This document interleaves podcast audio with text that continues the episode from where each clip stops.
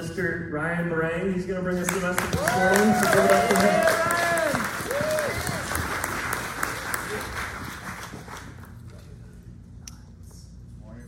Okay, morning everybody.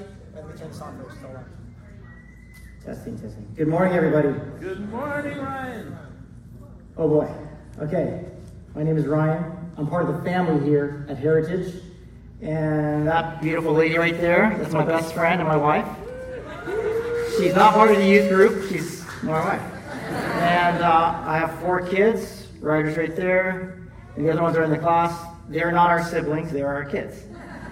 Actually, they're not our kids, they belong to the Lord. And we get to watch them for about 18 years. The girls, we're going to keep them for about 33 years. And some- There we go. Okay, uh, uh, let me tell you about myself here. I, my name is Ryan. Um, and for my day job, I'm an active duty Navy chaplain there at Camp Pendleton. And so um, I am basically a youth pastor for the world's largest youth group. So we have 68,000 people over there at Camp Pendleton. There's not a reason why I'm going to use this as my little plug here. Why every single one of those service members shouldn't be adopted by a family in the surrounding city. Do you know what I mean? Like, like getting young couples into your homes, getting single guys into your homes. Uh, we grew up here in the 80s, and my, my parents had a Lance Corporal Will Wansang living at our house on the weekends. So, so do that. Uh, the, the small group within that big youth group was, a, was my small group at 1st Marine Regiment. It's a very famous uh, regiment in the Marine Corps. If you've watched uh, most Marine Corps movies, it's going to be out of 1st Marine Division or 1st Marine Regiment. And yes, we recently lost 10 service members from our regiment in Afghanistan. And let me just encourage you those guys did not die in vain. Every single one of those guys raised their hand and took an oath, knowing full well, with full knowledge that their lives could be taken from them. They lived to serve and they died serving. They died doing what they signed up to do. So the guys are going to hate me for doing this, but can we give up? Can you? Can the Marines stand up here, Marines and sailors, or, or anybody who's ever served here? Anybody who's ever served please? We'll just, so okay. Um, thank you, thank you, gentlemen, ladies, for letting me do that for you. Um, yeah, pray for them, bless them, invite them into your house, uh, because they're. If you saw what I get to see, you you you would be so proud of them and stepping onto the front line. Anyways, God bless America. We get to worship here today, and no one's going to throw rocks in our windows because we're worshiping Jesus or proclaiming his name for the world to hear. And it's, it's, it's courtesy of the military and their families behind them that we get, we get to do that, um, at least for now. Okay, so let's keep praying that we keep getting to do this because we love our freedom.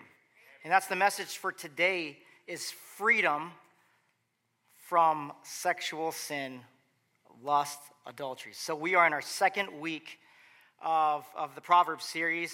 And Peter said, okay, so I, I'll, he got the team together. He said, Ryan, I'll do week one.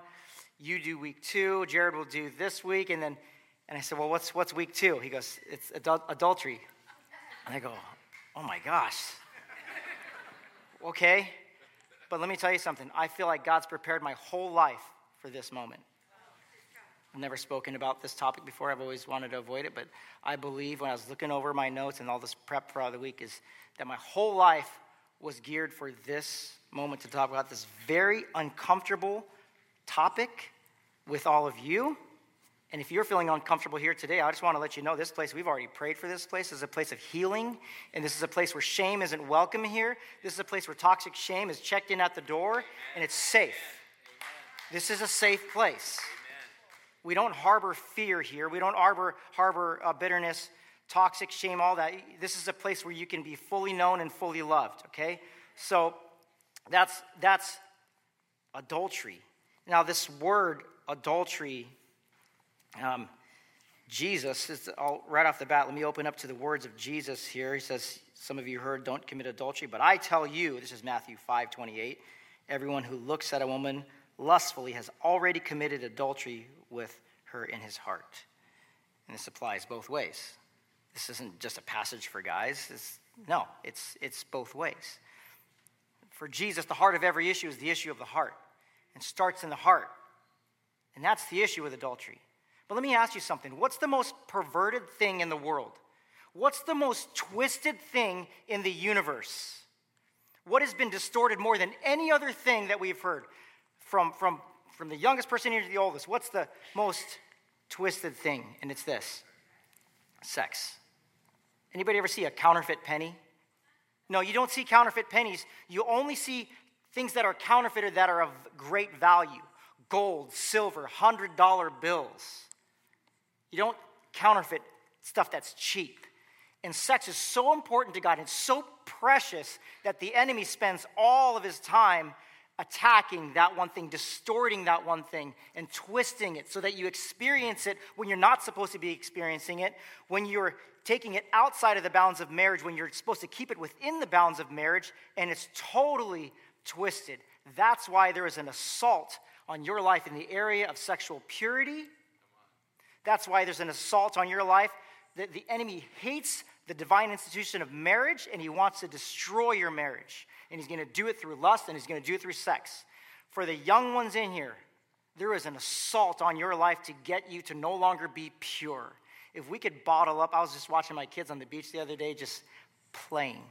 It's actually watching Ryder and his friend. They were just, after they surfed, they got there and they're just playing in the shore break. And I, and I said to someone else, I said, if we could just bottle that innocence right there, that would be amazing.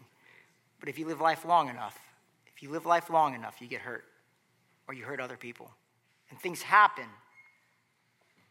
And then you're going to have to bring those things to the Lord. It's, it's, it doesn't happen, it happens really quick. So that's, that's adultery. The, the heart of every issue is the issue of the heart. And I'm going to brag on my friend here, Colin Heinrich. He, he wrote a, he has an album called Politics of the Heart. His whole album is about the heart. Is Colin here today? His parents are here. But Yes, it's all about the heart. What is the heart? The heart. So it's the Greek word cardia. You know what the cardia is, right? It's, it's, it's your heart. A cardiologist. What's a cardiologist? It's a doctor of the heart. But when the Greeks use the word, when the Bible uses the word cardia, in the, in the, in the Hebrew it's lave, in the New Testament it's, it's cardia, it's not talking about the physical blood pumping organ that pumps blood throughout your system. It's talking about the deepest part of your soul, the heart, it contains three things your mind, your will, and emotions. It's the thinking capacity of your being, it's the decision maker, it's where you make all your decisions. So, whenever we do things with our hands, with our heads, with our, with our, we say things with our mouth, it always originates in the heart. And whatever you fill your heart with, it flows out of your mouth. And you can reverse it too. Whatever's coming out of your mouth, whatever you're doing with your hands, whatever you're doing with your feet, whatever it's taking you, it begins with the heart. The heart of every issue is the issue of the heart. In fact, there's a word it's called psychosomatics. Have you ever heard of psychosomatics? It's made up of two Greek words your psycho, your, your psyche, your soul, your psyche. And when your psyche, when your soul fills up with something, i.e., stress, anger, love, hate, bitterness, whatever, forgiveness, it fills up your psyche, your soul, and it has nowhere to go till it overflows into your soma. Your soma is your body hence the word psychosoma, your soul, filling up your soul, going into your body. So if you fill your soul with stress, it ends up giving you an ulcer, maybe a headache, maybe diarrhea, maybe whatever, a canker sore. But it works your way, it, it starts in your soul, it starts in your heart, and it works its way into your body. And you think, man, my head hurts. Man, this hurts. Man, I'm, man, I'm getting sick or, or whatever. It starts with the heart everything we put in our heart. We have to guard our heart with everything. And I'm pleading with you, with the young ones, you have to guard your heart. What you see, sometimes you could never unsee. What you say, sometimes you could never unsay. But it all begins with guarding our heart. The Lord tells us to do this. This book is full of wisdom. So now, now that brings us to our series in Proverbs. Just really quick, Peter did an excellent job of giving you an overview of Proverbs. Let's just throw the five W's at this book right now. Who wrote it? It's a guy named King Solomon. Yeah, it's a king, the wisest man who ever lived. Who is he writing to? He's writing to his son or sons. He had two sons. Um, I think mostly it's to Rehoboam because he's the one that, that takes the kingdom. And then the other one is, is the son from uh, the, the queen of uh, Sheba. Uh, anyways, he has two sons. And here you see this picture. I love this picture. It's a son holding a light for a dad. Who's ever done that? Who did that? Come on. What sons have held the light? Uh, my brother in law showed me a meme. It says, You can't hurt my feelings. I used to hold the flashlight for my dad. So they've been doing this since day one. Okay? They've been doing since day one. So who wrote it? Who was it written to? Um, the purpose of, of Proverbs is, is chokmah, wisdom. In the Septuagint, in the Greek version of the Old Testament, it's Sophia. You know what Sophia is? It's wisdom. So let's just say that, I don't know, I have this thing here. Knowledge tells me I just have this thing. Wisdom says, oh, if I twist this little cap off here, oh, it's water. This thing holds water. See, that's wisdom. See, so knowledge is just a fact. I, I have facts here. Knowledge is when that, a wisdom is when that knowledge is now applied, it becomes wisdom. So a lot of us who have been around a, a longer than someone else, we have wisdom. We have wisdom, and we would love for you, young people, which everybody in here is young, right? My grandma was old. She was almost 100 years old. But wow. so she, so we give wisdom to those who are coming in behind us. We just give away wisdom. Okay? Um, the, the purpose of Proverbs is, is wisdom, and wisdom brings people into a right theological relationship with God and with others. The shalom that was broken. Okay, for my section today, it's I'm talking about Proverbs. See, we're supposed to be the proverb of day, right? We were supposed to read. Uh, it's a great reading program. I learned this program back, I don't know, like 20 years ago. Someone said, my, my, my friend Dan said, here, Barangatang, that's what he called me. Barangatang, if, just, just look at the calendar. If it's the 10th, then read Proverbs 10. And if you skip a day, who cares? It's like drinking water. If you didn't drink water on Monday, you're not going to drink twice as much on Tuesday. You're just going to just drink water. So your Bible reading program for the rest of your life will be just pick, read a proverb of the day. And I've been doing that for a long time.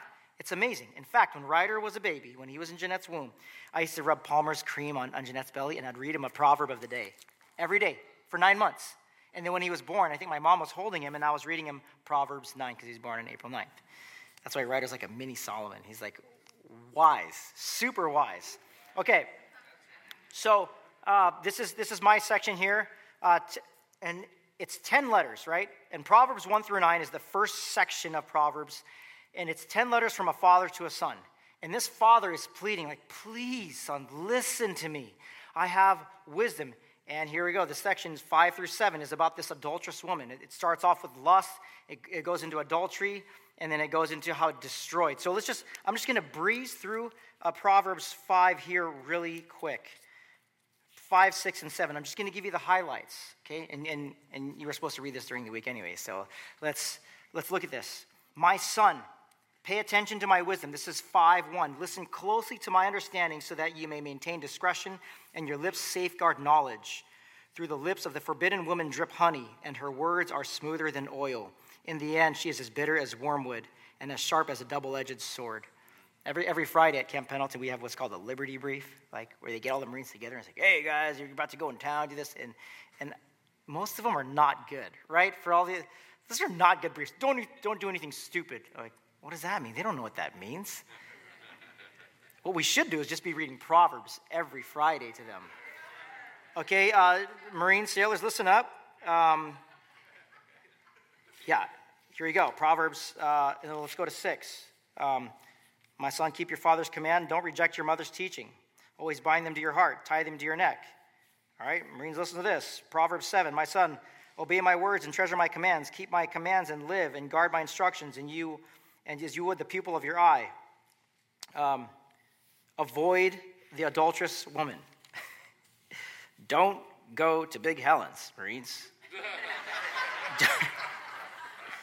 Actually, we used to go there all the time for, for an officer and staff NCO uh, fellowship. Um, but, but a lot of these things, Marines are just walking right into, right into traps. I've been on deployments all over the world, and trafficking in persons is a real thing. I've, I've been, to, I've been to six of the seven continents, and it seems like everywhere we go, like who's giving away our positions because then these prostitutes will just be there waiting for us. And I'm raising my hand thinking, like, isn't this illegal? Oh, chaps, you know, yeah, just what Marines do on their personal time is their personal time. No, this is illegal. So I've reached out to several organizations, and I'm, I'm not afraid to whistle blow on that. There's illegal stuff going on. Right? This is this is human. This is modern day human slavery. And I get the privilege of going wherever. Uh, my my CO, my commanding officer, one time, is an amazing man. He goes, Chaplain, Doctor, Sergeant Major this is our Liberty group because I, I got to be seen. I can't be seen with anybody else We're going with you, and we're going to, we're going to go into all the forbidden areas of Pattaya Beach, Thailand, which is like evil Disneyland, right? It's, it's crazy. And I saw modern day slavery. I saw sexual perversion at its worst. I mean, it makes anything in the US, makes Las Vegas look like Disneyland or whatever. We walked into one room and, and I, I saw a, bunch of little boys on stage being auctioned off for money. Went to another bar, it's like a window, and ladies lined up in the window and with tags. You see, I want number five. See, see, sexuality is the most perverted thing in the world because it's the most valuable to God. And we have to stand up for these things. But look at, if you read Proverbs 5 through 7, you will see that there's a, there's a tone of voice that Solomon has. Look at here in, in Proverbs 6 26, uh, 25. Don't lust in your heart for her beauty, or let her captivate you with her eyelashes. See, adultery begins with the heart, and then it goes to the eyes, and then it goes to action. Even, even Solomon knows this. Verse 26 For a prostitute's fee is only a loaf of bread, but the wife of another man goes after a precious life.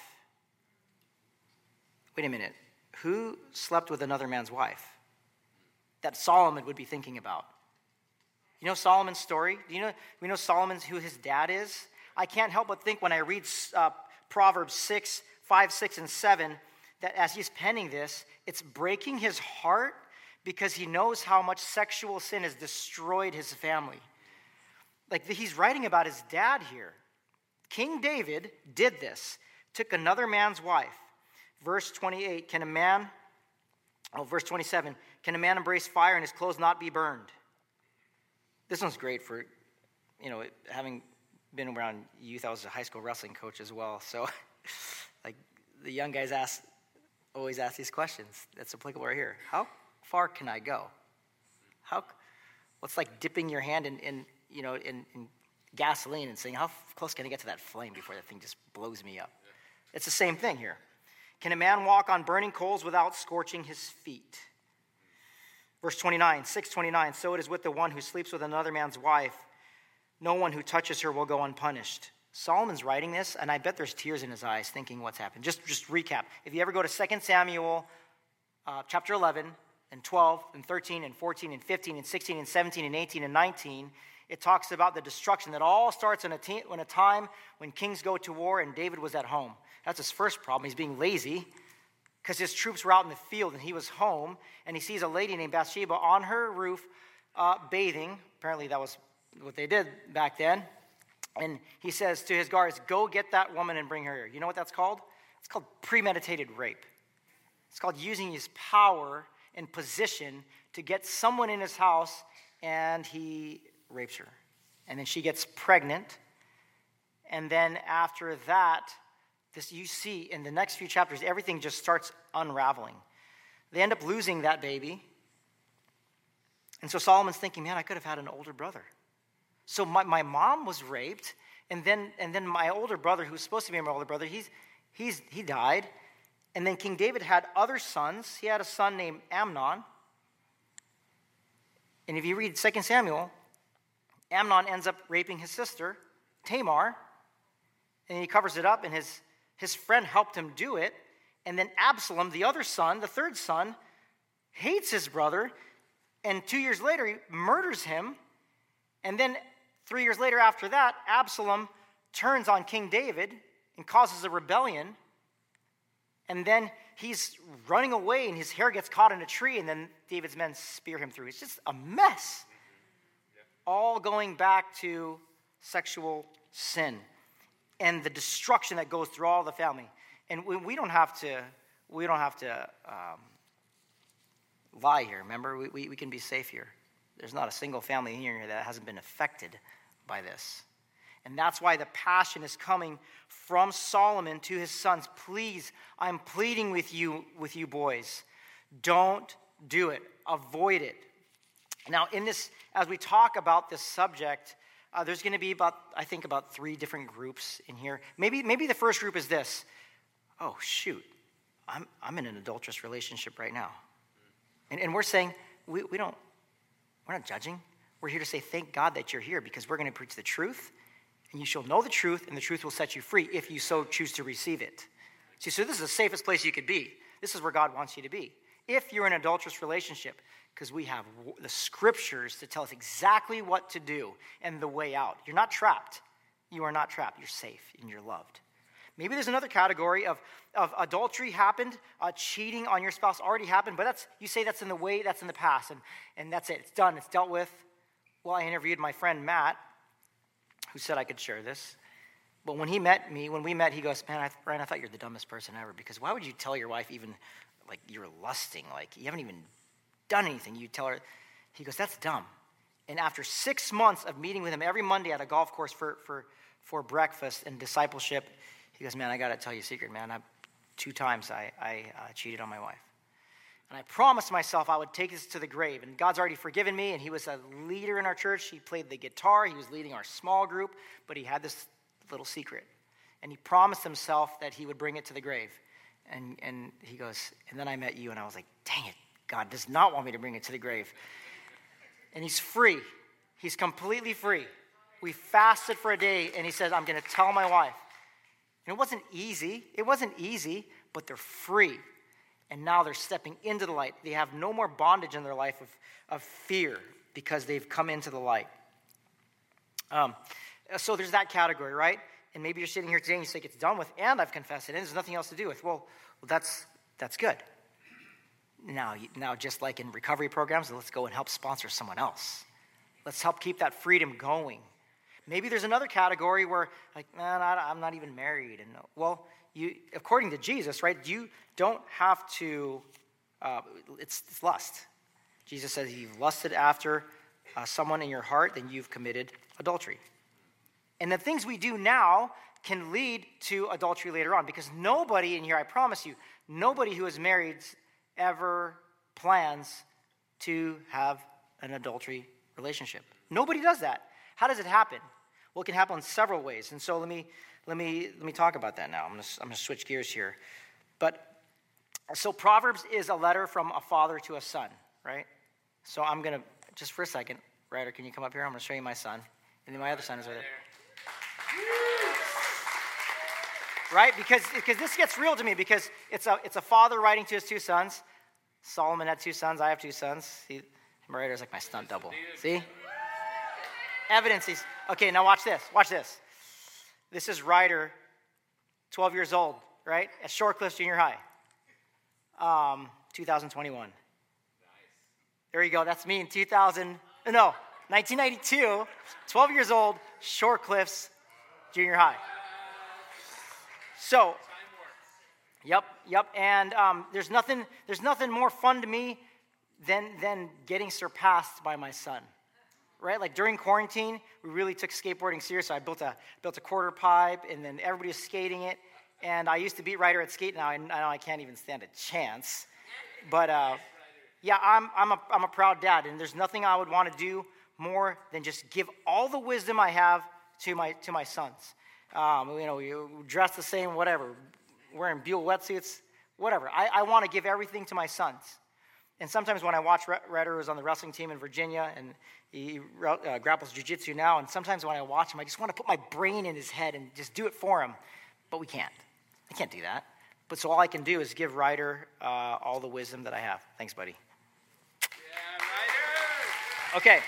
Okay, so every year I write, I write a letter to my sons, and I basically write them Proverbs. And so I've been, I've been saturating my mind over Proverbs 5, 6, and 7, and I just did my own little thing. So I, I instead of writing a letter to my sons, um, I'm going to spend the next few minutes, uh, I wrote a letter to myself. And this is super, super um, intense for me, so I'm just going to read it. And it's a letter to my 12 year old self. And I'm going to give myself all the secrets of life and everything that's going to happen. Um, so here, here we go. Dear Ryan, this is your 40 year old self in 2021 writing to encourage you in 1992 for the journey ahead. I know you're thinking, he's 40? Yeah. Look at I know, I know. I wish it was, you know, it's, it's genetics. Like, my mom looks like a teenager too. Okay. Okay, uh, you'll have an incredible year for the, uh, an incredible journey for the next 28 years. Your life is totally in God's hands. It will be a constant display of God's keeping power through all these trials and tribulations. You will be, Ryan, you'll be a display of God's grace and His mercy. First of all, Ryan, I want you to know that you're a good kid. Please always remember that. You'll be given a lot of labels, and as an adult, you'll give yourself a lot of labels, but I always want you to remember that your true identity is in God. Please remember that. I want you to refuse every negative label given to you by people. In one of my favorite books, Abba's Child, Brennan Manning says this Define yourself radically as one beloved by God. This is the true self. Every other identity is an illusion. Even better than that, Ryan, listen to this. Listen to the Bible. The Gospel of John, chapter 1, 12 says, But to all who did receive him, that's talking about Jesus, he gave them the right to become children of God, to those who believe in his name. Ryan, you are resilient, and God gave you a divine amount of enthusiasm. Yeah. And enthusiasm actually literally means God in you. En theos. Enthusiasm. And most people can't even keep up with it, but I'm going to give it to you. Now, let me give you some tips of all the things that are, that are coming ahead. Pre adolescence is a tough time. That's where you're at right now. You're 12 years old. Next year, you're going to be a teenager. Things are going to be a little different. But when I look back, here's, here's I'm going to give you a, a summary of everything. Elementary school is all about having fun and recess and Nintendo. The real Nintendo, 1984 Nintendo. Uh, junior high was all about being annoying and arguing with adults and parents and seeing what you can get away with. High school is about being cool, wearing cool clothes, listening to cool punk rock music, watching cool surf videos, and pretending to be older than we really were, fake IDs, and trying to party like we were adults. College is really cool because you get to live amongst your peers. You're going to go to the best college in the world called Biola University. Okay, um, taking the most but, but college can easily turn into who's the smartest, who's taking the most units, who's majoring something that's way harder than the next person, um, who's being holier than everyone else, that's, it'll turn into that pretty quick. Grad school will be about honing your skills. For, for me, for, for your, for our, it was our calling to ministry. However, these will be really, really dark years, Ryan. You're going to get a lot of theological knowledge, but you will lack humility and true love for people. It doesn't help that your fiance at this time will, will dump you and you'll spend a year depressed. But thank God immediately when it happens, when she leaves you, because God will allow you to meet a few of the bad ones before you meet the right one. Trust me, Ryan. Don't get all sad as if one breakup's the end of the world. Trust me, God has something way better for you. Now, when you start your career, you'll act like you have a lot of experience, but you don't. But your mentors will be very patient with you, and you'll grow out of that mindset. Nobody will rush you. You'll be surrounded with the best people. Now, marriage phase, That'll be the highlight of your life. You'll know within four months that she's the one for you. It'll be an epic adventure of highs and lows, and you'll never doubt that she's tailor made for you. She is your Isha, and you are her Ish. That's Hebrew for man and woman. Now, having kids is a trip. You'll have four, and they're to look exactly like you. but just remember this, Ryan when you're a kid, you don't realize that you're also watching your parents grow up. So have patience with them, please. And you're not going to do a better job than them. It's, it's like everybody starts over and over and over, and we just, it's the same poop, different scoop. Okay, Ryan? Okay. Uh, and there you have it, Ryan. I'm 40. I'm halfway through the average lifespan of a human being. I wish I could tell you that this was an easy, happy life, but it's not. It's way better. It's a life full of trials, and with Jesus, there's so much joy to have. Oh, I want you to remember this, Ryan it's not about you. You're not going to realize that right now, but later on you will understand. The more you realize that this world doesn't revolve around you, you'll be free to love and live like Jesus and to serve others. It's not about me. I'm still thinking about getting that tattoo on my arm, but I, I don't think I'll do it. But just hang on to that truth for now, please. So you're, you're 12 years old, you're in middle school right now, you're arguing with your, your mom and dad a lot, you're fighting with your brother and your sisters, you're getting in trouble in, uh, in school, and and you'll even get suspended from Shorecliff Junior High for stealing someone's Yomega yo yo. Crazy. But just remember that those are just little bumps in the road that'll make great sermon illustrations later on. I just want you to remember this, Ryan. Your current misbehavior is just a misuse of your God given gifts.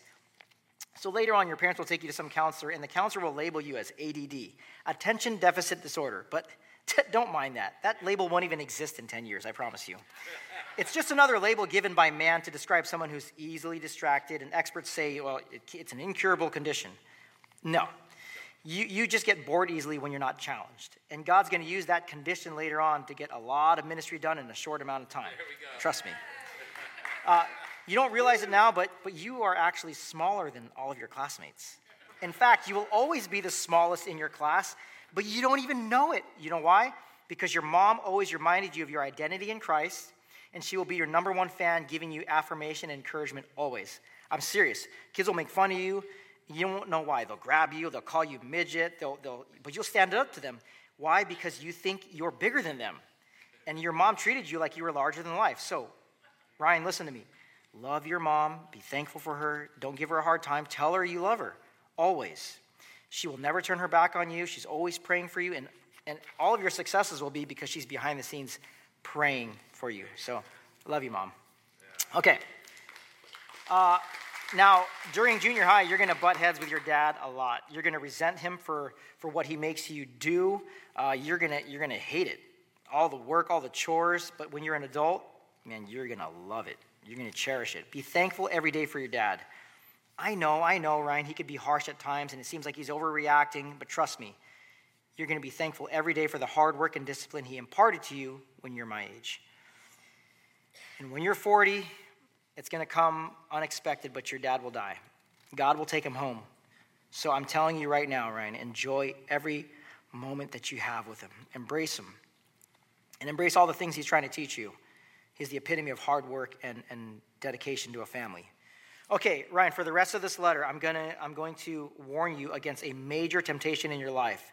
I'm going to talk to you about lust, sexual temptation, and adultery, which means when, when, when a, a man or woman cheats on his, his husband or wife. So Jesus says this, Ryan. Listen to the words of Jesus. Everyone who looks at a woman lustfully has already committed adultery with her in his heart. So, Ryan, it all started when you were a little kid. It all started when you were a little kid, and it's not going to make sense to you, but later on you'll understand. Someone was supposed to be watching you, your brother, and your cousins. You're all boys. It was a trusted person, but the person hurt you, boys. Person did something to you that people shouldn't do to other boys who are young. And so at this point, Ryan, it, it your experience as a little kid twisted your understanding of what was appropriate and inappropriate. And that won't be the last time something like this happens. In high school, you'll be sleeping and someone will take advantage of you. There will be several instances where people that you trusted, people that your family trusted, take advantage of you and take advantage of your innocence. And here's the crazy thing you're not even going to realize any of that happened until you're in your 30s. Your drive and competitiveness will become apparent first in sports and then later on in school. Your life of perfectionism and drivenness will drive you. You'll be competitive.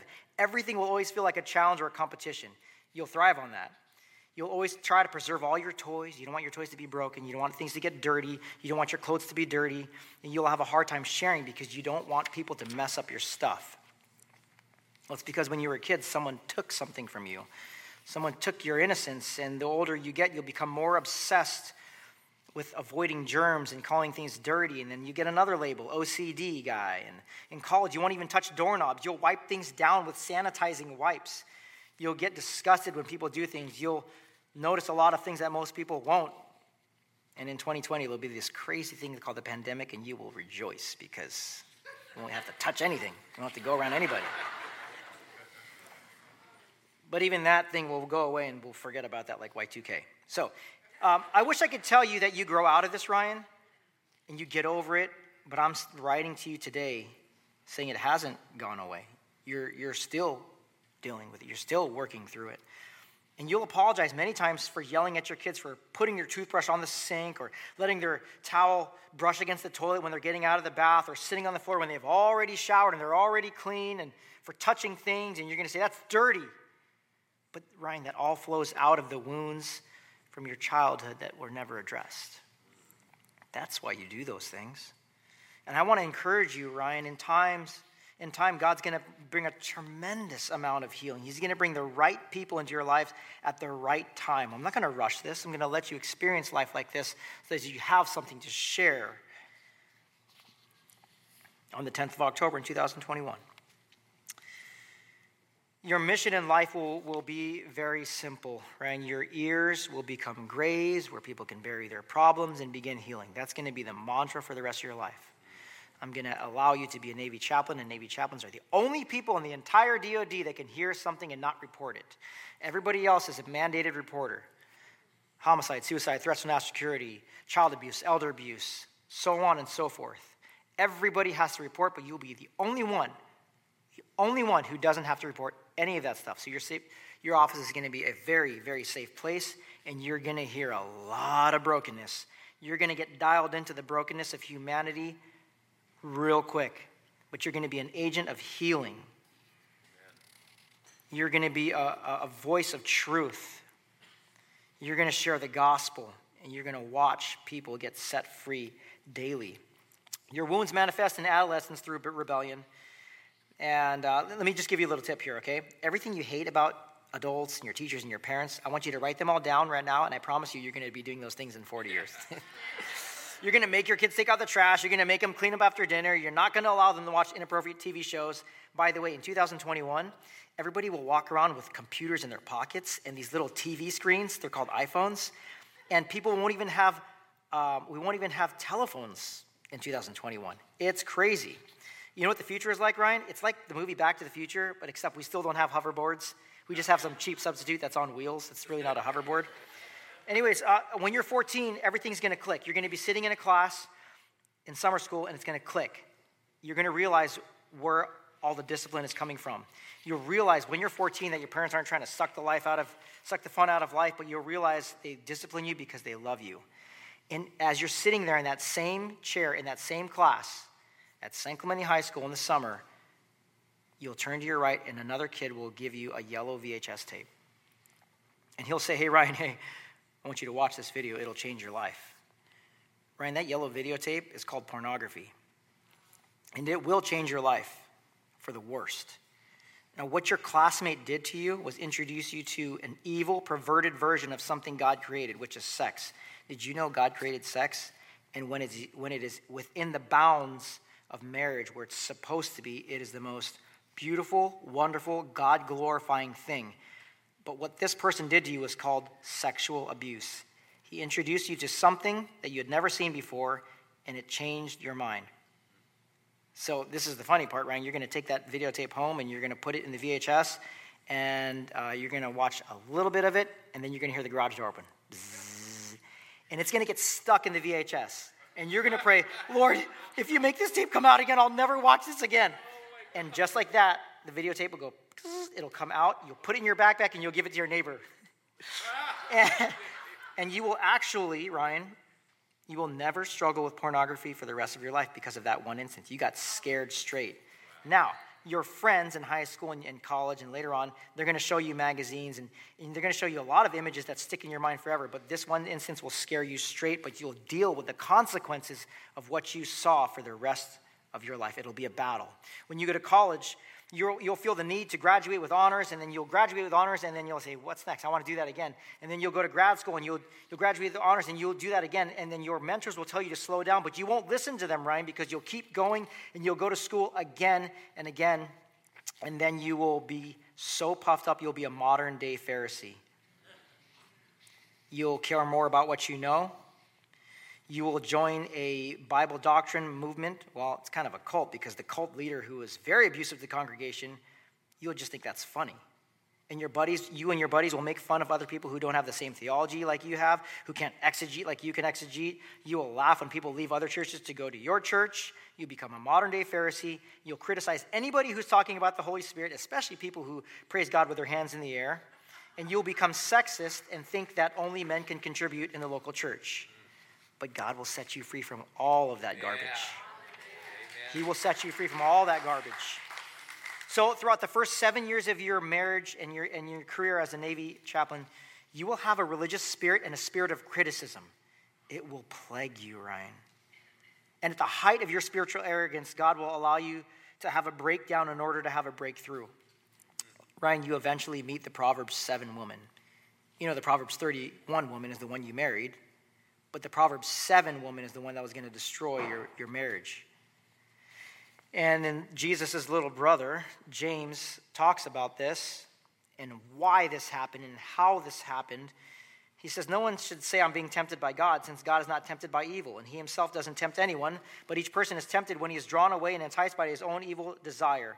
Then, after desire has conceived, it gives birth to sin. When sin is fully grown, it gives birth to death. You see, right, your unattended wounds of your past, leading to your pride, gave birth to lust and adultery. Your wounds from childhood led to sexual sin, which led to isolation, which led to hiding behind accomplishment, perfectionism, and drivenness.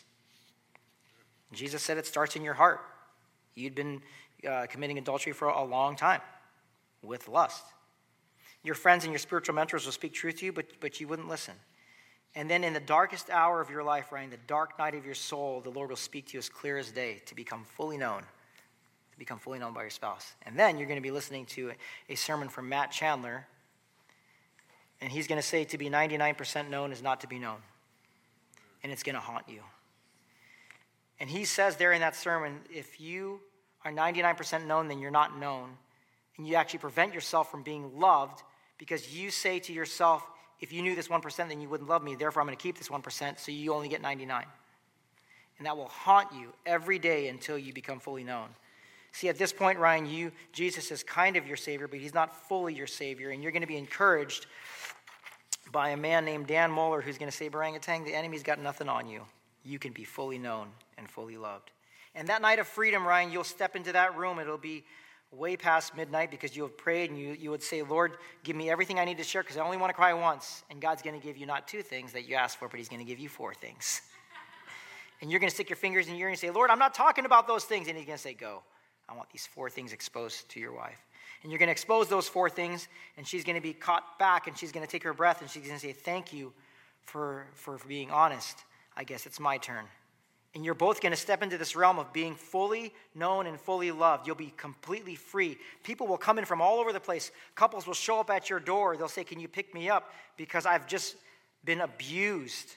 Ministry is going to thrive. That all happens in your 30s. And you'll spend the next seven years of your life with confession and repentance in the midst of community. And everywhere you go, you will move, by your time you're 40, you'll move 10 times. And everywhere you go, you'll build communities of freedom you're going to role model transparency and vulnerability because it's not going to matter because when you die, we're going it's, it's, it doesn't matter anyways. So I want you to live radically for the rest of your life.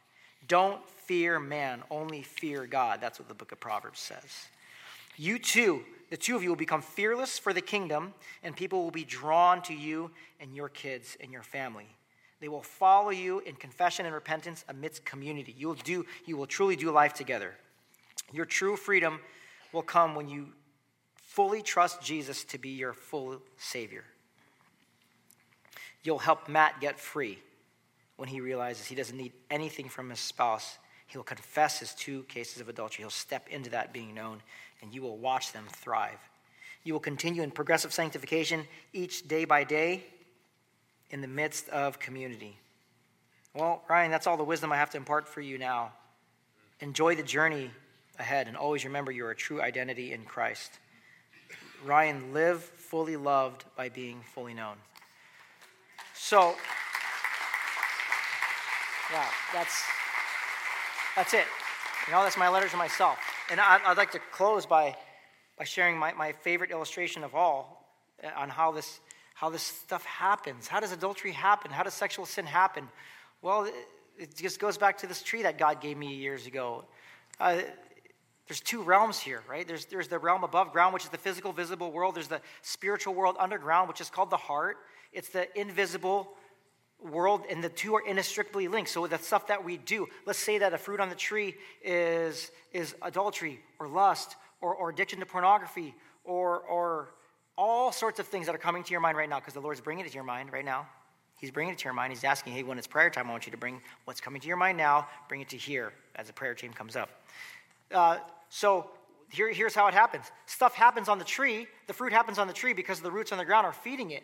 And the tree on the right has wounds, and if the, we can never heal what we don't feel, we never feel what we don't talk about, so things need to be talked about. And you get around people who can point out things in your life and speak the truth in love, then you can say, hey, you have these wounds. In fact, just a little plug. We, at the end of the month, on October 22nd and 24th, I'm taking a bunch of guys. Last time I took nine Marines on a bus to this organization called Mark Men for Christ. We deal with the five wounds of humanity fear, anger, deceit, shame, sadness. Those are the five wounds of humanity. And in this 44 hour men's getaway, they have a women's version called Women's Walk with Christ. We just deal with those five things. And at the end of the 44 hours, there's not a dry eye in the room. There's a lot of healing and rejoicing in Jesus' name. So I'm pleading with you, the men, men, and the women. We have another one coming on later, but for the men, October 22nd, let's go. God's telling you, hey, you should probably get up there and get some healing. Let's go. Those are those, those are those wounds right there fear, anger, deceit, shame, sadness, fads. And then, you know, the, the, the idols of the heart, things we believe in the heart, can lead to the fruit. And then the wounds, the wounds don't help. What does a healthy tree look like? Healthy tree has no bad roots. Every time a root pops up, the roots can be the roots are basically idolatry, like the worship of comfort, the worship of control, the worship of power, the worship of approval. Things like, oh, I'm doing things because I want to win their approval. Those, those are idols of the heart that manifest into lust. Those things that happen in the heart manifest into cheating. And it's not the, the actual adultery or cheating that's the bad part, it's, this, it's the shame and guilt that lingers after it's kept in secret. And then after adultery happens, after lust happens, after pornography happens, we have a choice. We can step into the light and to, and to be known in community, or we can become isolated. And isolation is not the worst thing we do, but it's how we do all the worst things. Everything that we do that's bad, it's because it's in isolation. And there's two types of isolation emotional insulation and emotional isolation. Insulation is like, Scott, you get to know me, but you don't get to know, you get into 99%. Isolation is, you're not even getting to know me. I don't, I don't trust anybody. And that's not what God has called us to do. God has called us to step into community. It's about people, it's about relationships, it's about the restoration of shalom here on earth as it is in heaven. So I got no secrets. I have no secrets. With my wife, I have no secrets because the moment I have a secret, it's a little root underground that's going to it's going to bear fruit. But if I stay on the right side, then I stay fully known and fully loved in community. Because I, before I used to teach, First John 1 9 says, confess your sins to God, but not to man. Just confess it to God. It's already dealt with. And God's like, wait, well, so you confess your sins to me, but you won't confess it to your buddy? So you fear your buddy more than you fear me? That's kind of backwards, isn't it? Mike Donehey from 10th Avenue North tells a story about uh, two teenagers. They were in a car. They were doing things they weren't supposed to be doing. And someone said, hey, someone, somebody saw you. And these two teenagers go, what? Are you, are you serious? Someone saw us? Yeah, God saw you. And they go, oh, God saw me. Okay. I thought, I thought a real person saw me. See, confession of sin to God is sort of like a fairy tale. It becomes real when, it, when, when flesh and blood is right in front of me. So if my buddy Johnny's going to get to know me, if I'm really trusting Jesus, then I'll be, okay, here, here's where I'm really at. You show up exactly where you're really at, and you'll be loved. John Eldredge is one of my favorite authors. He said, the only thing between you and healing is hiding. So, so right now, I'm going to call, uh, let's, can, can we get the, the, the band up here as we transition into a time of of um, worship through music. And how about the prayer team as well? Okay? And as your hearts are getting ready, I have two prayers for you. I, I wrote a book called Freedom Vision. And it's, it's the, the price is free 90 free. You can, it's totally free. You can have it. At the end of the book, I have this, these, this prayer for healing. Now, sexual sin is unlike any other sin. It's unlike any other sin because sexual sin actually binds you to that person. So the bondage has to be broken. See what I'm saying? And it's broken through confession, it's broken through speaking, speaking it. And so right now, if you if you would in, in the privacy of your own chair, ask the Lord to bring to your mind any and every sexual misuse of your body as an instrument of unrighteousness. And I promise you, if you pray this, He's going to give it to you. The next step after that is what am I going to do with this? And I encourage you, as the, as the prayer team is going to be standing up here, try them. Test God. Like, okay, I've never, nobody's ever known this before, but I'm going to step into this and I'm going to experience the healing power. Experience healing when you finally step in to being known. And the second part of the prayer, for every instance that God gives you, you just say, Lord, I renounce this, whatever act is coming to your mind right now, because God answers that prayer. With this person or this whatever, with yourself, with your whatever. And you close that prayer out by saying, Lord, thank you for your forgiveness. It's not even asking God for forgiveness, it's thank you for your forgiveness. So, with that, let's just have a time where we're prepare your hearts as, as, as the band leads us in music and come up as you're led. Thank you.